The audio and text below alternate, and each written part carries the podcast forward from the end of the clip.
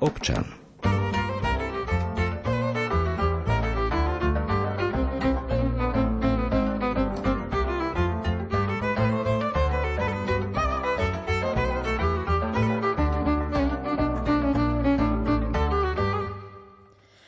Žiadna iná povojnová generácia nevyrastala v takom relatívnom bezpečí a s takým arzenálom možností ako oni.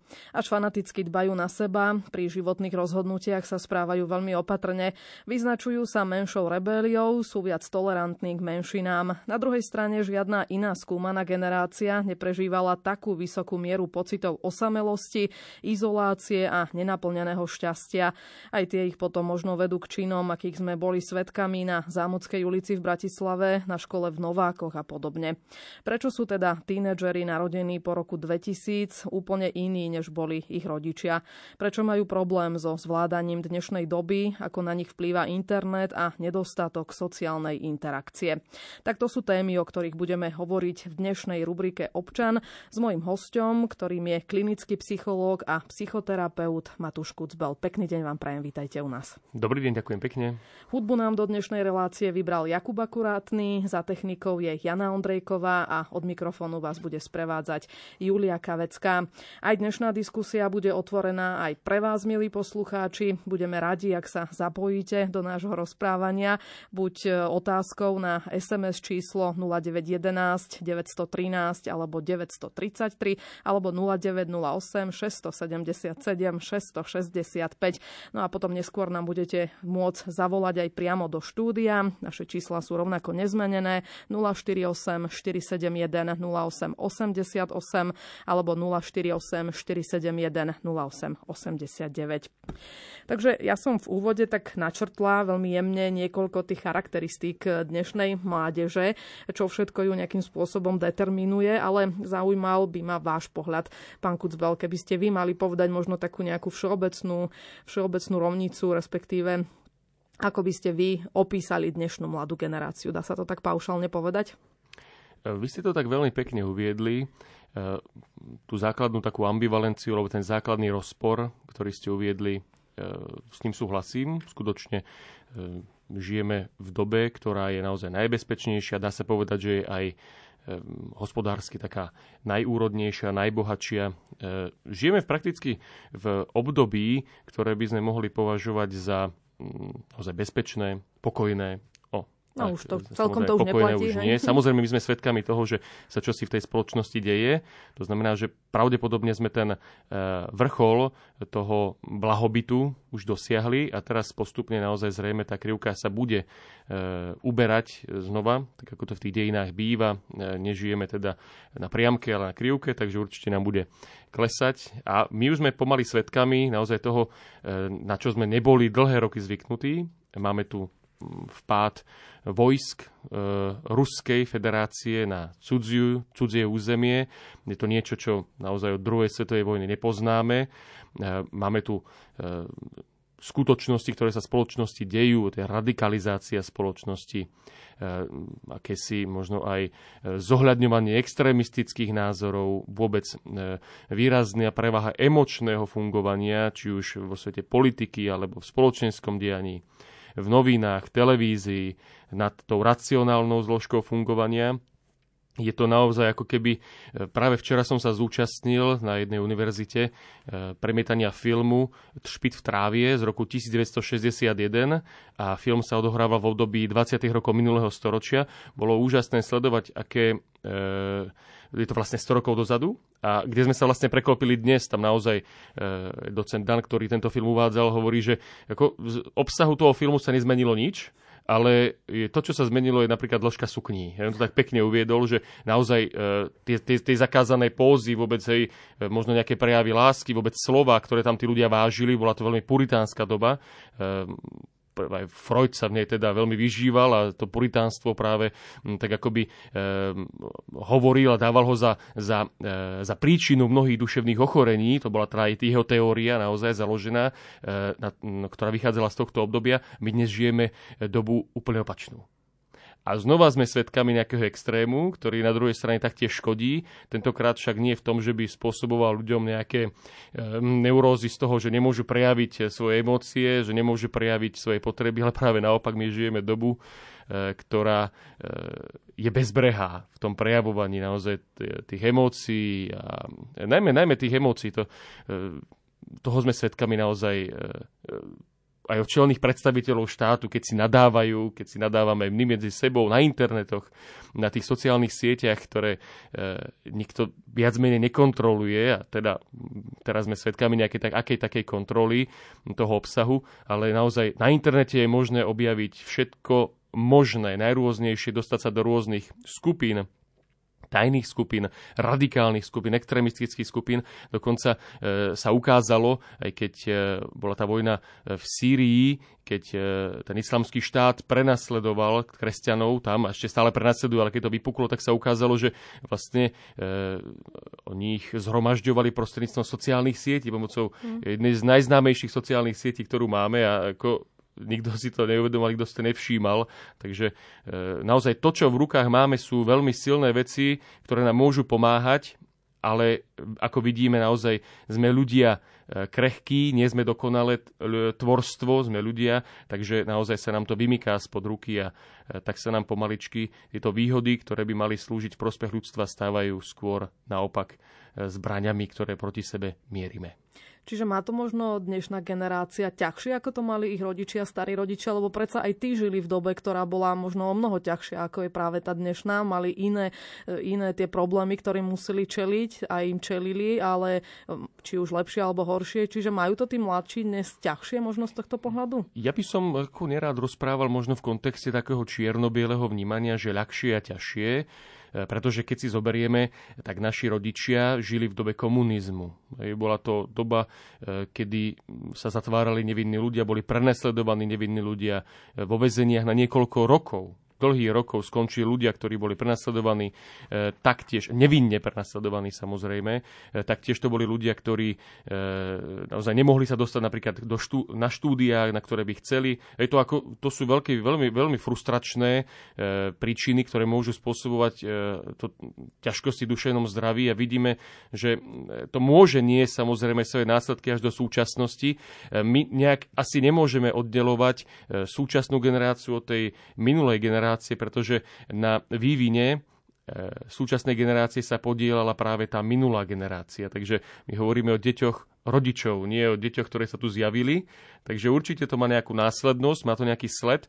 Mm, takže e, určite hovoriť v zmysle toho, že by to mal niekto, niektorá generácia ľahšie alebo ťažšie, e, asi nie je úplne možné, ale skôr by som sa priklonil k tomu, že tie možnosti, ktoré dnes poskytuje súčasný svet, sú o mnoho širšie, o mnoho bohatšie a keď budem citovať názory odborníkov, tak si musíme naozaj uvedomiť, že náš mozog na toto ešte sa evolučne nestihol pripraviť, pretože ten boom nastal v posledných 10, 15, 20 rokoch. My vieme, že tie evolučné zmeny e, a rôznych e, tých adaptačných procesov mozgu prebiehajú dlhé, dlhé 10 ročia až 100 ročia, takže my sme zažili niečo, zrýchlili sme takou rýchlosťou, že náš mozog, a už vôbec nie je mozog mladých ľudí a mladých detí, ako nedokáže sa adaptovať.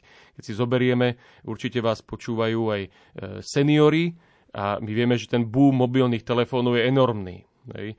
E, ja si viem predstaviť, poznám mnoho ľudí zo strednej generácie, ktorí nedokážu efektívne narábať s tými najmodernejšími prostriedkami. Ja musím povedať, že ja sa už tiež množstvo aplikácií strácam, hej, e, ktoré vám poskytuje ten súčasný svet, že je toho strašne veľa, že musíme už naozaj e, začať tak trochu ako vyberať, čo si vyberiem, čo budem používať, čo nie, lebo je toho strašne veľa. A toto napríklad naozaj v tom prežívaní našich rodičov a starých rodičov nebolo nutné. Pamätám si, že môj starky mi vraví, že počúvali piťafón a hovoril mi, joj, keby sme to tak niekedy tú rozprávku na tom piťafóne mohli aj vidieť. Mm. Hej. No a do 30 rokov už ju pozoroval a dnes je televízor absolútnou súčasťou e, každej domácnosti. Hej. Možno som to aj tak myslela, že vlastne v tej dobe, v tej minulej, bolo tie čiary medzi tým dobrým a zlým boli možno také jasnejšie, že dnešná doba je aj o tom, že sa to všetko tak nejako stiera, aj tým, že je tých e, možností a ponúk tak strašne veľa, že je problém sa v tom orientovať. Čiže aj to tým mladým ľuďom môže spôsobovať problémy. Boli sme samozrejme, áno, e, e, svetkami doby, ktorá veľmi presne určovala hranice, jasne ich definovala. Žiaľ, ale tie hranice neplatili pre všetkých. E, to bola ďalšia vec, ktorá bola samozrejme chybná. My samozrejme opakujem, a vždy sa budem vracať zrejme dneska asi k tomu, že sme nedokonalé e, stvorenstvo, ktoré vlastne ako neviem, či dostatočne dokáže fungovať e, v rámci možno nejakých takých optim optimálnych funkcií. Vždy sa máme tú tendenciu proste tie hranice prekračovať a tak ďalej. Dnes tie hranice sú veľmi široké a tým pádom teraz sa strácame v tom, že čo je možné a čo možné nie je. Hej, že kde vlastne tá hranica je. Takže e, na toto sa my teraz adaptujeme, na to sa adaptuje mládež a je naozaj e, my stále to hovoríme, aj keď robíme tú psychoterapiu, robíme s rodičmi, pomáhame pri výchove, e, alebo sprevádzame učiteľov, alebo robíme priamo s deťmi, že tie hranice by mali byť nastavené, že to, to, tí deti to potrebujú, ale nemali by byť nastavené príliš úzko a ani príliš široko, že tak, tak uprostred je akurát.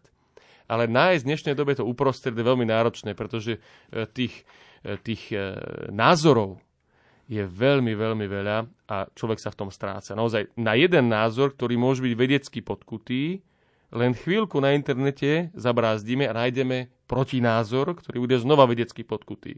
Hej tak sme z toho vlastne e, v absolútnom e, takom ako e, biednom rozpoložení môžeme povedať, že kde je vlastne tá pravda skrytá. Čiže sa v tom ťažko orientujú aj dospelí, nie tak ešte deti, ktoré to Asi možno tak. ešte citlivejšie Asi vnímajú všetko. Vlastne potom je na nás skladený tlak, aby sme si každú informáciu, ktorou chceme operovať a narábať, overovali. My, keďže psychológia je vedeckým smerom, to samozrejme robíme, ale viem sám na vlastnom nejakom takej skúsenosti, že je to veľmi časovo náročné a strácame sa v tom taktiež. Hej. Naozaj máme rôzne smery aj v tej psychológii, psychodiagnostike a tak ďalej. A e, nájsť ten správny je tiež e, je to potrebné, skrátka, aby boli stanovené tie normy, ktoré sa už napríklad dnes v súčasnosti v ministerstve zdravotníctva stanovujú, takže už to začína byť jasné, ale do tejto doby to bolo ako veľmi, veľmi náročné. Takže takúto analogiu by som rád použil asi k tomu, čo žijeme asi viacerí v tomto 21. storočí. Skrátka, e, máme tie naše mozgy a naše vnímanie obmedzené a preto je to pre nás náročné sa vyznať v takej spleti možností a podnetov, ktoré k nám dennodenne prichádzajú. Spôsobuje to samozrejme aj internet, k tomu sa ale ešte dostaneme. Ehm, zostala by som možno pri tom, čo je takou hlavnou témou tej dnešnej relácie, a to je tá radikalizácia mládeže, ktorá vychádza si z toho už, čo sme aj my teraz povedali, lebo vlastne o tom sa už hovorí niekoľko rokov, čo sa týka v súvislosti s mládežou, radikalizácia mládeže. Prvýkrát sa to asi tak najviac ukázalo už pri prieskumoch, e, ktoré sa robili v minulosti na školách a tam vlastne vyšlo, že študenti boli vo veľkej miere ochotní dať vo voľbách hlas aj stranám, ktoré popierajú niektoré základné ľudské práva, aj keď to teda boli ešte študenti, ktorí nemajú volebné právo, ale predsa to už teda niečo naznačovalo. Dá sa možno po tých posledných udalostiach, ktorými sme boli svetkami, ako som spomínala, ten uh, útok na Zámockej, respektíve v Novákoch, povedať, že sa možno tá situácia zhoršuje v tomto smere? No, ja by som určite ako povedal, že e, možno, áno, ja som si všimol, spomínam si presne ten, na ten výskum, keď som ho započul z médií, že naozaj mladí ľudia vo veku, teda ešte nie 18 rokov, boli vo významnej miere ochotní dať hlas extrémistickým stranám. A na druhej strane ale zase musíme povedať, že e, títo ľudia už dnes majú volebné právo, a napriek tomu vidíme, že tie extremistické strany nie sú až na takom raste, ako by sme teda mohli predpokladať. Čiže no sa tej spoločnosti čo si deje. Zrejme dochádza naozaj k takému zreniu osobnostnému a tak ďalej. My vieme, že e, z toho takého ontogenetického hľadiska alebo vyvinového hľadiska, že e, duša, duševný svet e, adolescentov je výrazne orientovaný na také čierno-biele myslenie a naozaj žijú takou, takým zapálením, že tú pravdu a na to očistenie sveta majú práve oni. A preto veľmi radi inklinujú práve takýmto hnutiam alebo možno aj politickým stranám, ktoré tu máme a ktoré akoby veľmi rýchlo a jednoducho prinášajú nejaké riešenia, ktoré samozrejme jednoduché a rýchle nie sú, ak majú byť správne, efektívne a samozrejme systémové. Nemohlo byť aj, to byť aj tým, že už sa ukázalo, že to pochopili, že to takto funguje, že už dostali tie strany aj sem tam možnosť teda to ukázať a ukázalo sa, že naozaj nemajú riešenia. V tomto naozaj zohráva veľmi veľkú úlohu spoločnosť, ktorá e, môžeme povedať, že je tvorená tzv. healthy adult, zdravými dospelými. Je dôležité, aby sa títo zdraví dospelí ozývali a reinterpretovali alebo akoby tak trošku poupravovali názor ľudí, ktorí, e, možno mladých ľudí, ktorí e, sú naozaj, môžu mať to vnímanie skreslené, nielen vplyvom možno nejakých duševných záťaží alebo ochorení, lebo aj tie sú možné, ale samozrejme to môže byť aj vplyvom toho, že sa nachádzajú v nejakom vývinovom období, ktoré je typické e, pre takúto radikalizáciu. Takže s týmto to určite súvisí ja by som možno ešte akoby tak dopovedal, že e, e, David Kahneman je e, psychológ, ktorý získal Nobelovú cenu v ekonómii, to je také zaujímavé, a on vlastne postavil svoj výskum na jednom dôležitom zistení, ktoré je veľmi jednoduché. A to zistenie hovorí, že my vlastne fungujeme systémom, že myslenie bolí. A on to vlastne potvrdzoval na výskume bankových maklérov, eh, ktorí dostávajú obrovské platy hej, na Wall Street a tak ďalej v Amerike a sú to akoby v tej spoločnosti takí najoceňovanejší ľudia. A keď on si pozrel ich tabulky a výskumy, tak zistil, že vlastne títo super nadaní, teda považovaní, že super nadaní a super eh, platení ľudia vlastne fungujú na báze náhody. Hej, to znamená, že vlastne e, tam bolo asi 0,1% nejakej vedy a zvyšok bolo vlastne čistá náhoda, že oni si zobrali, neviem, niekoľko posledných mesiacov priemerov, e, ako sa tie burzové trhy vyvíjali a z toho náhodne urobili v nejakú tabulku a zhodnotili, že ako sa asi budú tie priemery e, e, vyvíjať nasledovne a z toho fungovali. Hej, a im to proste vyšlo. Mm-hmm. Hej, takže e, toto je ako taký základ, ktorého sa odrazil pri tom výskume a ďalej potom skúmal akoby celú tak aj s takými samozrejme spoločnosti so sociológmi a skutočne zistil, že my fungujeme častokrát na náhode, častokrát vypúšťame možno z úst veci, ktoré sú náhodné, uvažujeme o tom, že však nejak, nejak to bude, nejak to bolo. No a toto je vlastne ako ten základný problém, že myslenie boli a tak sa nechávame riadiť častokrát svojimi dojmami. A toto je, toto je podľa mňa tá krízová vec, e, to je vlastne možno aj ten taký uholný kameň, na ktorom sa to všetko láme, že my naozaj e, a to je práve preto, že nestíhame racionálne spracovať všetky tie podnety, tak ich vlastne spracovávame veľmi jednoducho a prosto, a to pomocou našich dojmov, čo je oveľa rýchlejšie, ale z dlhodobého hľadiska nám to potom prináša takéto ne, neblahé dôsledky. Mhm. Platí to všeobecne o mladých, alebo sú tam možno ešte aj nejaké iné premenné, ako je napríklad sociálne pomery, rodinná situácia, regionálne nejaké umiestnenie, alebo možno niečo iné, alebo je každý na toto e, nejakým spôsobom nachylný? My sme na to nachylní ako ľudia, keď si zoberieme, ako funguje náš mozog, si predstavia možno poslucháči svoju pesť a si ju zatnú, hej, tak to je vlastne veľkosť nášho mozgu. A keď si na to e, ešte prikryjú nejakú vreckovku, tak to je vlastne neokortex. A to je tá časť, ktorá je tá ľudská, to je tá, ktorou uvažujeme. A tá zvyšok, tá pesť, tak to je ten mozog, ktorý je impulzívny, alebo ho nazývame aj primitívny mozog, hej, ktorý máme spoločný viac menej aj s našimi e, zvieratami. Takže naozaj ako my máme e, primárnu tendenciu reagovať viac impulzívne, viac emočne, to sú akoby tie e, úrovne skôr primitívnejšie. A potom je tam akoby naozaj tá úroveň toho myslenia, ktorá je typická pre nás ľudí, a tu by sme sa mali snažiť posilňovať e, v rámci teda toho uváženého myslenia, uvažovania, rozhodovania sa medzi dôsledkami a tak ďalej. To je to, čo je typické pre nás ľudí, čo ale my čím ďalej tým menej zrejme využívame, pretože opakuje, mozog je unavený, je prepodnetovaný. Žijeme dobu, kedy naozaj aj rodičia detí nedokážu byť offline. Stále, e, prakticky keď si zoberiete, keď ľudia pracovali v podnikoch v minulom storočí, tak si štikli o tretej alebo o druhej a boli vlastne nedostihnutelní. Hej, odišli niekde e, domov, do bytov alebo do domov a tam teda ako ich nemohol zachytiť nikto. Dnes tí rodičia sú naozaj permanentne na e-mailoch, e, na sociálnych sieťach, na rôznych aplikáciách v mobile a sú permanentne zastihnutelní. Tak je to aj s deťmi. Hej, že sú permanentne e, prepodnetované rôznymi notifikáciami, informáciami, ktoré k ním prichádzajú. Ten mozog to nedokáže spracovať, je unavený, to je tzv. stav busy brain, preťaženosť mozgu a vtedy vlastne sa uchýlujeme k veľmi e, jednoduchým, primitívnym a emočným reakciám. Na druhej strane je to vec, ktorá nám veľa vecí uľahčuje. Je to už niečo, čo naozaj patrí k tejto dobe, že vlastne zjednodušuje nám to našu prácu, potrebujeme to pre našu prácu, čiže ako to nejako udržať v tej zdravej nejakej miere? No, to je dobrá otázka. Či to vôbec vieme ešte? No, je to samozrejme o posilňovaní, pretože mozog je dokonalý organizmus, hovoríme, že je to najdokonalejší organizmus v vesmíre a on je toho schopný, ale mozog funguje na báze učenia. To znamená, on bude fungovať tak, ako ho naučíme fungovať. Čiže ak budeme dostatočne často reagovať emočne, tak mozog si vlastne vytvorí naučenú reaktivitu práve týmto spôsobom.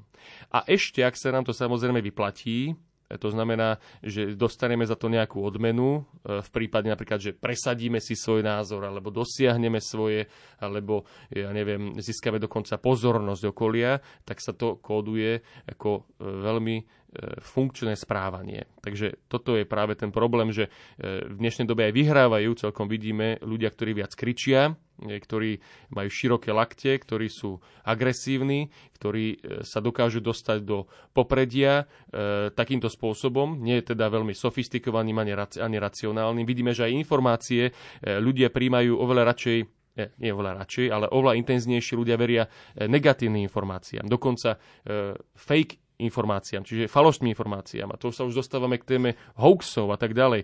Náš mozog je doslova fascinovaný, e, keď dostaneme tú negatívnu informáciu ako tú dobrú informáciu. Hej? Takže toto je ako výskumne overené a zistené, pretože skutočne náš mozog oveľa viac zaujíma informáciu, ktoré sú negatívne, ktoré by nás mohli ohroziť, aby nás mohol zachrániť. Čiže fakt z toho prostredia príjma oveľa intenznejšie tie informácie. No a existujú ľudia, existujú politici, existujú médiá, existujú, e, môžeme povedať, naozaj ako takéto spoločenské e, individuality, ktoré na tomto dokonca si postavili svoj biznis, ktoré ťažia z mhm. tohto, ktoré vlastne získavajú podporu takýmto spôsobom, že využívajú túto slabosť nášho mozgu.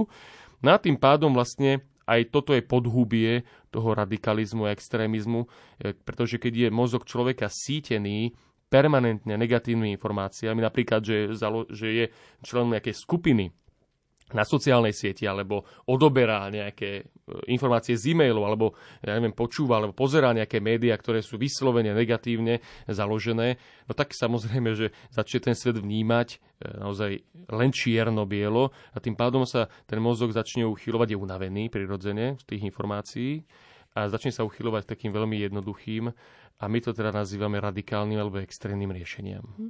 To ste mi odpovedali aj na otázku, ktorú som chcela položiť. Jednak na to, že som sa dlhodobo zamýšľala nad tým, že prečo máme v našich médiách napríklad aj v tých e, celoslovenských sledovaných, mainstreamových, napríklad polhodinovú reláciu o tom, kde kto ako havaroval, kde kto uh-huh, koho zabil, uh-huh. kde kto koho prepadol.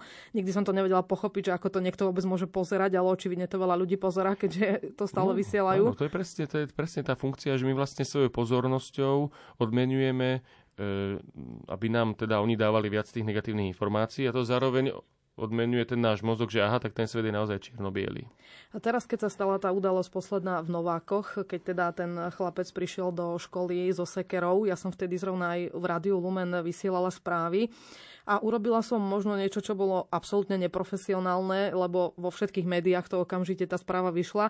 Ja som u nás o tom neinformovala, v podstate celé do obedie, lebo ja som už až taký odpor v sebe mala k týmto veciam a ešte mám, a to sa práve vás chcem spýtať, či to tak funguje psychologicky, že čím viac sa o tomto hovorí, ako keby sa dával taký návod aj pre ďalších, minimálne teda mladých ľudí, že ako, ako teda reagovať, keď sa neustále, respektíve je to možno aj cieľom toho útočníka, respektíve človeka, ktorý robí takéto niečo, e, že sa o ňom hovorí, že má pocit zrazu, že je strašne dôležitý, že jeho plné média. Funguje to takto?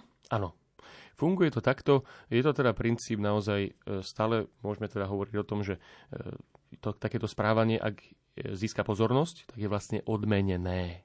Mm. Ja, neviem, ako to teda v dnešnej dobe je možné nejak obmedziť a tak ďalej, pretože ľudia majú však slobodný prístup k informáciám a tak ďalej toto je asi už viac na odborníkoch, ktorí by to mohli, ktorí by mohli navrhnúť systém regulácie týchto informácií, ale fakt, ako v dnešnej dobe najmä sme teraz postihnutí tými informáciami od 24. februára, keď tu máme naozaj na východnej hranici vojnu, vidíme mŕtve tela, vidíme znásilnenia, vidíme rôzne traumatizované osoby, ktoré vlastne vplyvom, teraz je tam strašná zima, hej, sme možno v myslami s nimi, a teraz prichádzajú ďalšie negatívne informácie. Najprv teda tá, tá havária na tej, v tej Bratislave, kde zomrelo tých 5 ľudí. Potom hneď na to, ešte myslím, že to bolo v tom týždni, tam máme teda vraždu dvoch e, nevinných ľudí, hej, protýkam nevinných.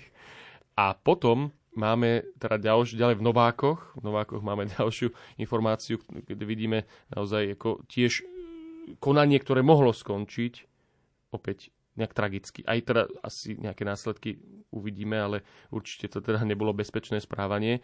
Čiže my sme fakt unavení a rozumiem tej frustrácii, e, ktorú, o ktorej hovoríte vy, že ste boli zrejme akože v koncoch, že či ideme o tom informovať alebo nie, že už toho naozaj máme dosť. Hej, že už by sme chceli počuť, ako niekto zachránil pandy, ako niekto zachránil koaly, ako sa podali uhasiť nejaký oheň a teraz sme zachránení, ako sa nám darí udržať uhlík hej, z toho vzdušia viac pri zemi a v pôde, aby sme teda netrpeli v 30. rokoch tohto storočia nejakou biedou. Alebo že nebudeme za elektrínu doplácať až toľko, Presne, že nestupne o 400%, ale klesne o 200%. Hej. Toto, toto by sme všetci chceli zrejme počuť, ale ale e, toto nepočujeme. Hej. Takisto e, to je, my sme mimoriadne frustrovaná spoločnosť, vidíme napríklad v politike sa hádajúcich mužíkov, hej, nám tu rastú ceny a my sme chceli od nich počuť teda, že ano, zvládneme to, urobíme nejaké, e, nejakú Dobre, pomoc, bude. hej, budeme hospodáriť, zvládneme to, hej, znižte, urobte toto a toto, toto nepočujeme, počujeme, kto sa s kým háda, kto koho ako nemá rád, kto komu pošle znova hej, nejakú negatívnu, nenávistnú alebo agresívnu správu alebo nejaký status a tak ďalej. Že my fakt žijeme tými emóciami v súčasnej dobe a toto je naozaj zavarené na ako vážny problém, tak ako to bolo v tom 39. však minulý, e, v, tom, v tom minulom storočí, tam naozaj e, to, že sa k moci dostal človek, ako bol Adolf Hitler, bolo spôsobené práve tým, že ľudia boli frustrovaní. Hej. My vidíme aj v tej Európe trošku naozaj, už vidíme, je to Taliansko možno, hej, vidíme, že tie extremistické síly naberajú na sile a nedobre sa nám na to pozerá. E, na Slovensku vyzerá, že sme teda ten extrémizmus na teraz nejak potlačili. Je to otázka e, naozaj aj do tej budúcnosti, ako sa bude tá spoločnosť uh, uberať ďalším, ďalším smerom. Nič nie je isté, nič nie je jasné, ale určite by som chcel povedať, že sú tu aj dobré správy. Hej, že fakt ako každý deň sa podarí určite niekoľko perfektných vecí, ktoré nám pre život môžu pomôcť, ale žiaľ my sa k týmto informáciám nedostávame. Takže nejako obklopovať sa negatívnymi informáciami určite nie je riešenie. Zároveň hovoríme, netreba si zatvárať oči, ani ústa, ani uši, ale samozrejme, že by sme naozaj sa mohli spoločne snažiť o to, aby sme našli aj niekoľko pozitívnych správ na každý deň, ktoré nás môžu potešiť o tom, ako naozaj bolo zachránená nejaký kus prírody, alebo ako sa zastavila ťažba v nejakých dôležitých pralesoch, lesoch a tak ďalej. A to sú e, niekedy oveľa dôležitejšie veci, ako možno naozaj hádky politikov, prípadne naozaj to môžu byť aj e, veci, ktoré môžu nám nahradiť postupne všetky tie straty, ktoré teraz máme vplyvom závislosti na rôznych segmentoch surovín, ktoré sme si zvykli možno na taký blahobytnejší život, ktoré potrebujeme k tomu životu a my keď naozaj budeme hľadať alternatívne riešenia a budeme mať mozog pripravený na to, aby sme hľadali alternatívne riešenia, eh, tak sa nám môže trochu uľaviť aj v tom duševnom svete. Tak toto je také dôležité posolstvo dnešného dňa, k tomu nás vyzýva aj dnešné slnko, ktoré sa ukázalo. My si dajme teraz trošku takú pozitívnu prestávku, snať pozitívnu pesničku a budeme pokračovať v rozhovore po nej.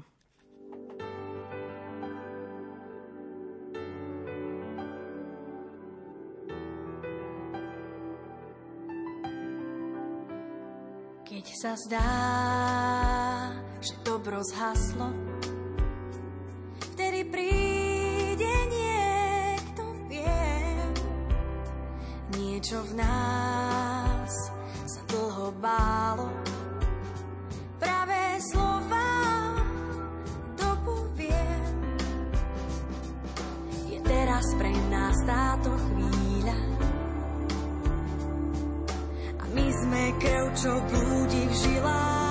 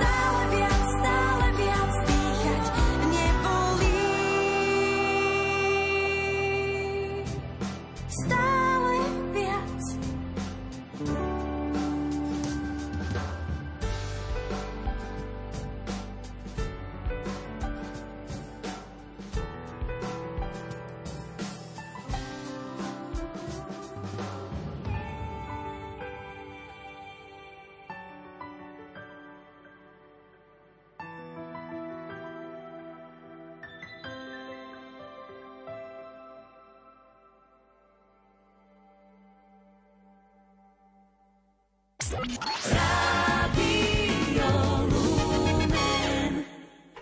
Lumen aktuálne vysiela rubriku Občan. Našim hostom je klinický psychológ a psychoterapeut Matúš Kucbel. Ako som už hovorila v úvede, milí poslucháči, aj vy sa môžete zapojiť do našej diskusie, kde hovoríme o radikalizácii mládeže. Naše SMS čísla sú 0911 913 933 alebo 0908 677 665.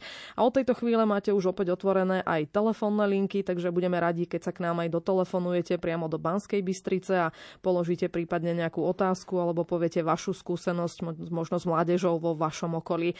Naše čísla sú 048 471 08 88 alebo 048 471 08 89. Zakončili sme tú prvú časť tak možno pesimisticky a možno aj začneme túto ďalšiu časť, ale pravda je naozaj taká, že tá nejaká izolovanosť aj ten dnešný spôsob života spôsobuje aj to, že je čoraz viac ľudí so psychickými problémami a chybami, respektíve konkrétne mladých ľudí. Um, je to práve v dobe, keď sa podľa mňa aspoň dosť veľa hovorí o duševnom zdraví, možno viac ako v minulosti. Vyzerá to teda, že to je ešte stále nedostatočné? No, myslím si, že áno. E, paradoxne tá doba covidová túto tému trochu otvorila, začalo sa venovať viac pozornosti duševnému zdraviu. E, pretože naozaj izolovanosť, e, ktorú sme zažili a ktorú zažili najmä ľudia, ktorí, napríklad deti, ktoré sú ako mimoriadne zraniteľné a senzitívne a taktiež staršia generácia prežili veľmi ťažko. Boli sme svedkami mnohých negatívnych čísel o úmrtiach a trvalo to dlhé 3 roky. A keď to zarámcujeme, vlastne nejakú dobu žijeme, tak bezprostredne po období covidu prichádza teda aj prichádzajú informácie e, z východu, to znamená tá ruská agresia voči našim susedom východným. A vlastne v tomto období teraz žijeme. Žijeme naozaj v období, ktoré je poznačené frustráciou, strádaním, nielen e, na úrovni tej psychickej, ale vidíme, že aj na úrovni ekonomickej, spoločenskej. Musíme naozaj v mnohých veciach sa akoby uskromňovať, na ktoré sme boli zvyknutí. Čiže naozaj toto je veľmi dôležité a zároveň ešte do toho prichádzajú informácie napríklad z výskumu aj profesora Hašta, ktorý hovorí, že teda e, ten výskum sa odohral v posledných rokoch a poukazuje, že ak trochu tie e, hranice možno tej, tej takej traumatizácie e, rozšírime, tak zhruba polovica obyvateľstva, zhruba 50% obyvateľov vo svojom živote, obyvateľov Slovenska, prežilo nejakú závažnú traumatickú udalosť. To znamená, že áno, už sa nám o tom viac hovorí. E, nepredpokladám, že mm, je to doména tejto doby, že ľudia sú viac traumatizovaní a podobne. Skrátka sa o tom začína viac hovoriť. Narastá nám viac e, väčší počet diagnostikovaných alebo liečených pacientov. A to nie preto, že by ich v minulosti neboli, ale práve preto, že e, sa vylepšujú diagnostické kritériá pre duševné choroby a zároveň sa tomu venuje väčšia pozornosť. Takže e, kým v minulosti sa riešili, možno alebo liečili len závažné duševné ochorenia, dnes venujeme pozornosť naozaj ľuďom e, s úzkostiami, s depresiami, ktorí bežne fungujú e, vo svojom pracovnom svete, rodinnom svete a tak ďalej, ale cítia sa subjektívne, ale samozrejme aj objektívne, keď to potom posúdime, zle mizerne. Máme tu naozaj rozpad e, zdravotníctva. Vidíme, že to zdravotníctvo bolo na kolenách a teraz je prudko zrážané k zemi. E, je poddimenzované personálne. My sme robili výskum e, v rokoch 2019 až 2021 a zistili sme, že až 70 zdravotníckých pracovníkov prejavuje známky depresívnej symptomatológie. Taktiež tam máme akútne stresové poruchy, úzkosť, takže naozaj to, to je vlastne zdravotníctvo, určite by sme mohli povedať rôzne pomáhajúce oblasti a tak ďalej, takže my naozaj žijeme dobu, ktorá je enormnou záťažou pre nás a tým pádom naozaj môže dochádzať k tomu, že sa budeme e, cítiť horšie, horšie, ako to bolo možno predtým, než e, celá táto situácia vypukla.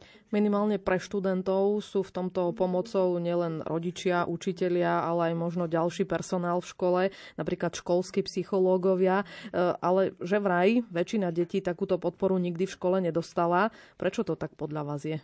Je to ešte stále taká bariéra, že keď rodič povie, že počuje psycholog pre dieťa, tak sa zlakne a povie v žiadnom prípade?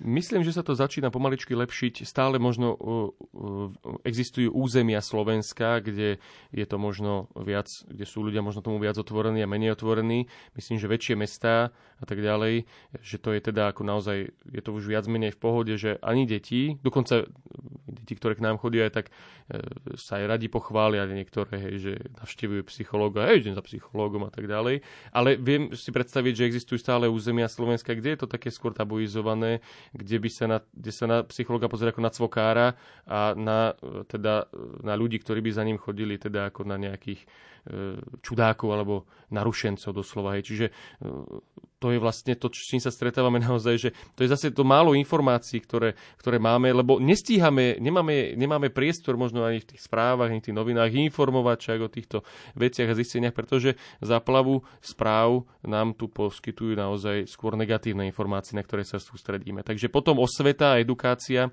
o tom, čo by bolo dobré a potrebné, ide skôr okrajom. Hm. Máme v tejto chvíli na telefónnej linke prvého poslucháča, takže mu dáme priestor. Pekný deň, koho pozdravujeme? Pozdravujem vás, Mária Kukučková Pôtor. Pekný deň prajeme, takže máte no, nejakú otázku? Je to veľmi zložité. Aj toto obdobie, aj minulé.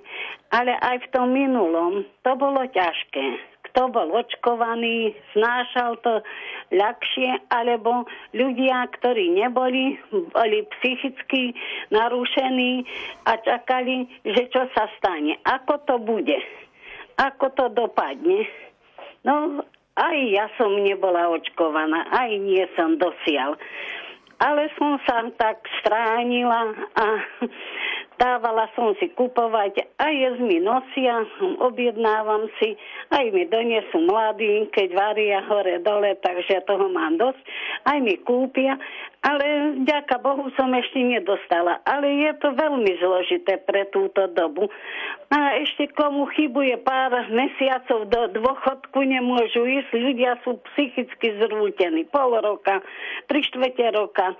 5 mesiacov, 6, komu ako a majú z toho nervy, že nemôžu ísť do dôchodku. Veľa som takých počula a sú takto, idete k lekárovi a sťažujú sa, tam najviac počí, počujete, že čo sa koná, čo sa deje. No darme aj internet, aj tam niekedy povedia, niekedy nepovedia aj to, čo by mali. Takže je to rôzne, ale je ťažká doba.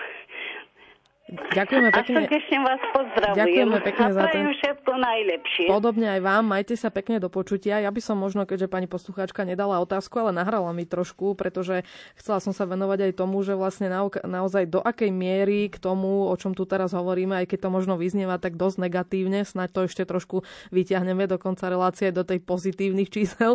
E, do akej miery teda k, tom, k tejto situácii možno naozaj prispela tá pandemická situácia, respektíve tie opatrenia, keď sme boli všetci zatvorení doma, e, či už teda s tým niekto súhlasil alebo nesúhlasil, taká bola situácia, že sme boli vlastne aj najmä mladí skôr odkázaní naozaj na ten internet a ako to teda ovplyvnilo to, čo teraz žijeme. No, to sme práve boli rozhodnutí skúmať, ale e, robiť výskum vlastne na mladých ľuďoch, respektíve ľuďoch, ktorí nemajú ešte E, plnoletosť je eticky veľmi náročné. Mm. Som dokonca získal grant na to, aby sme tento výskum uskutočnili. Tak ako sme robili výskum u dospelých ľudí e, v priebehu covidu a po covide, sme chceli vlastne urobiť aj výskum u detí, ale mm, je to, je to veľmi ošemetná záležitosť, najmä z hľadiska etiky, pretože keby nám tam naozaj zanechali informácie, ktoré by napríklad súviseli e, s, s veľmi ťažkým ich duševným stavom, tak nemáme ich vlastne ako kontaktovať, pretože by išlo anonymný. A keby už nebol anonymný, tak už zase máme problém, možno s nejakým GDPR a tak ďalej. Čiže stále uvažujeme nad tým, ako to uskutočniť. Každopádne vieme, z takých parciálnych informácií, výskumov, e, prípadne e, Mm, aj z tej, z tej našej praxe, že e, dopad toho covidu, respektíve všetkých tých dôsledkov toho covidu na deti bol veľmi silný, bol enormný, najmä v oblasti naozaj tej izolácie. Mm-hmm. A je to u mnohých z nich prežívané ako traumatická udalosť, traumatické chvíle, traumatické dni. S nárastom samozrejme aj konfliktnosti v rodine, s nárastom častokrát aj násilia v rodine, pretože existujú deti, ktoré ostali zavreté s rodičmi, ktorí majú tieto násilnícke sklony e, alebo uplatňujú nejaký neempatický štýl výchovy a častokrát je pre nich tá škola naozaj takým útočiskom alebo takým, takou, takou radosťou, že môžu odísť, takým možno uvoľnením a toto všetko ten COVID vlastne spôsobí, my si častokrát ani neuvedomuje tie dôsledky všetky, ktoré e, to môže mať na jednotlivých členov našej populácie, najmä na tých najzraniteľnejších, na deti. Takže určite je to oblasť, ktorej by sme sa e, ja osobne e, chcel venovať, a kde by sme to chceli zmapovať a zároveň potom priniesť nejaké možnosti, ktoré by mohli rýchlo a efektívne pomôcť. Rýchlo, samozrejme relatívne rýchlo. Mm. Je, tak Takže to by bolo určite, to je domenou možno toho budúceho roka. E, stále nad tým uvažujeme, že ako to spraviť. Mm.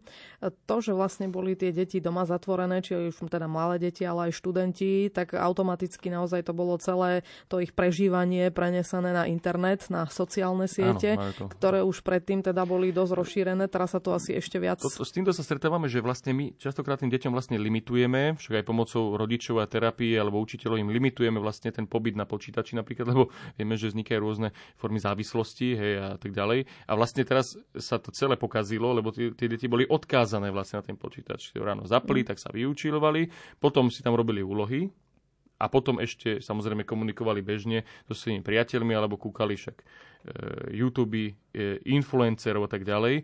A potom ešte večer samozrejme boli na, na mobile, četovali a podobne. Takže ako ten, to uplatňovanie alebo používanie e, počítačov a vôbec e, tých displejov sa samozrejme výrazne rozšíril a stal sa takým naozaj ťažko ohraničiteľným. Ako vy možno v tejto súvislosti vnímate sociálne siete, aj keď je to už možno veľmi široká otázka na mm. krátky čas, ktorý máme, ale teda asi majú výrazný vplyv na psychický vývoj mládeže. Samozrejme, sociálne siete sú znova, e, je to vec, ktorá bola vyvinutá, predpokladám, pre dobro a blaho ľudstva. Ale ako vždy sa to pokazilo. Má svoje výhody, áno, ale samozrejme, že my ľudia e, inklinujeme častokrát aj e, skôr takým e, negatívnym trendom a ten trend negatívny sa aj teraz ukazuje. Ale znova, nechceme byť iba negatívne. Chceme poukázať na to, že viete, byť spojený s človekom, ktorý je za oceánom alebo v inom štáte alebo hm, hoci kde inde je perfektné, je to úžasné. Vidíme, hej, ako, ako si žije, ako, mm, čo, čo robí jeho život šťastným a tak ďalej. Zároveň však vidíme, že keď sa to preženie, tak sociálne siete môžu byť živnou pôdou extrémistom, radikálnym skupinám, šíriteľom rôznych dezinformácií a tak ďalej. A keď sa dostanú k zraniteľným a citovo krehkým ľuďom, alebo aj deťom, alebo mladým, tak môžu spôsobiť veľmi veľké zlo. A tu sa práve otvára otázka e, akoby akejsi koordinácie týchto informácií, kontroly sociálnych sietí a to je niečo, na čo my sme neboli pripravení a to je vlastne tá adaptácia, ktorú si vyžaduje ten súčasný stav, aby sme sa napriek tomu, že je demokracia, pokúsili trošku tú kultúrnosť hej, tých rôznych diskusí a vôbec rôznych spletí názorov trošku tak akoby limitovať. A to je dôležité. Jedna vec je ten obsah, ktorý na nich vplýva, veľa razy teda nekontrolovateľne, ale druhá vec je to, že vlastne si ako keby tí mladí odvykli od tých sociálnych kontaktov, že vlastne pre nich je sociálny kontakt, že niekomu napíšem cez Messenger, zavoláme si cez WhatsApp, že vlastne ako keby chýba, alebo sa ako keby stratili ten návyk na to sociálne nejaké To je samozrejme spolužite. ďalší negatívny efekt, alebo trend, s, ktorého, s ktorým sa stretávame a áno, je tiež dôsledkom e, práve toho rozmachu a toho nadužívania e, týchto e, sietí, sociálnych sietí, ktoré mali byť našou výhodou. A keď si to nadužívame, je rôzny liek, keď si dáme a nadužívame ho, tak nám môže spôsobiť presný opak toho, než by mal. Hej. Čiže všetko dobré, aj cukor, vieme, že keď nadužívame, tak nie je dobrý. Ale pritom chutí celkom fajn. Takže to je to, že vlastne potrebujeme nejaké normy. A tie sa zatiaľ stále vytvárajú, pretože tie podnety sa na nás rútia, je ich veľké množstvo a my nestíhame vytvárať toľko noriem. Hej. No máme dokonca relácie už necelých 5 minút, takže by sme to mohli trošku pozitívne, ak by sa dalo možno uzavrieť nejakou takou radou pre rodičov, pre mladých, teda ako sa nezblázniť v tomto svete a ako vlastne využívať tie, tie danosti, aj tie vychytávky, ktorá nám tá doba prináša k tomu, aby sme naozaj ten čas a ten život prežili.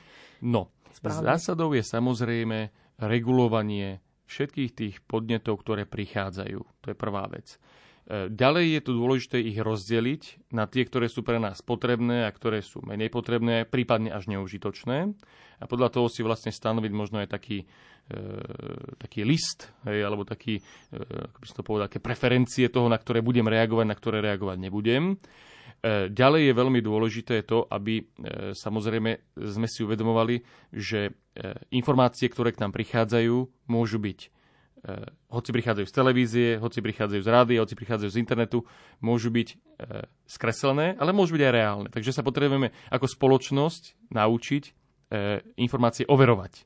A netváriť sa, že všetky informácie, ktoré k nám prichádzajú, môžu byť pravdou. To isté platí aj pre médiá, aby teda to, čo sa nazýva korektnosť diskusí, e, uplatňovali s takými naozajstnými e, uplatneniami a pravdami, pretože aj dnes hovoríme o psychologickej téme a sedí tu psychológ. Myslím, že to je korektné. Ale keď bude napríklad, alebo sme zažili, že o covide rozprávali rôzni ľudia z rôznych nejakých e, menej vzdelaných alebo alternatívnych kruhov a tak ďalej a spochybňovali vedecké tvrdenia a štúdie, tak toto mi nepríde ako e, korektnosť kultúrna, korektnosť diskusie. Hm. Hej. Čiže my potrebujeme aj sa v médiách začať orientovať na to, že potrebujeme ľuďom dávať viac e, informácií, ktoré sú vedecky podložené, sú faktografické. My sme sa dnes pre našou reláciu sme si sadli a hľadali sme výskumy, hľadali sme štúdie. Si myslím, že poslucháčov, e, alebo keby sme tu prezentovali len moje názory, tak by to nikoho nikam neposunulo. Hej. Ja som o tom presvedčený, že moje názory nikoho neposunú. Ale že keď budeme hovoriť o faktoch, budeme hovoriť o číslach, takže e, to tým ľuďom môže povedať, aha, aha, ten psychológ hovoril, že fíha, 50% ľudí na Slovensku je traumatizovaných. To znamená každý druhý. Hej, tak tu sme traja, no tak jeden z nás asi bol. Hej, tým pádom. Hej? Čiže o tomto, keď budeme hovoriť, tak zrazu sa dostávame k faktom a my musíme naozaj, to by som chcel ako e, aj ľuďom vás tak poprosiť naozaj, aby sme pracovali s faktami, aby sme boli viac racionálni ako emoční. Ja častokrát hovorím aj svojim pacientom, že tie emócie sú výborné v galérii.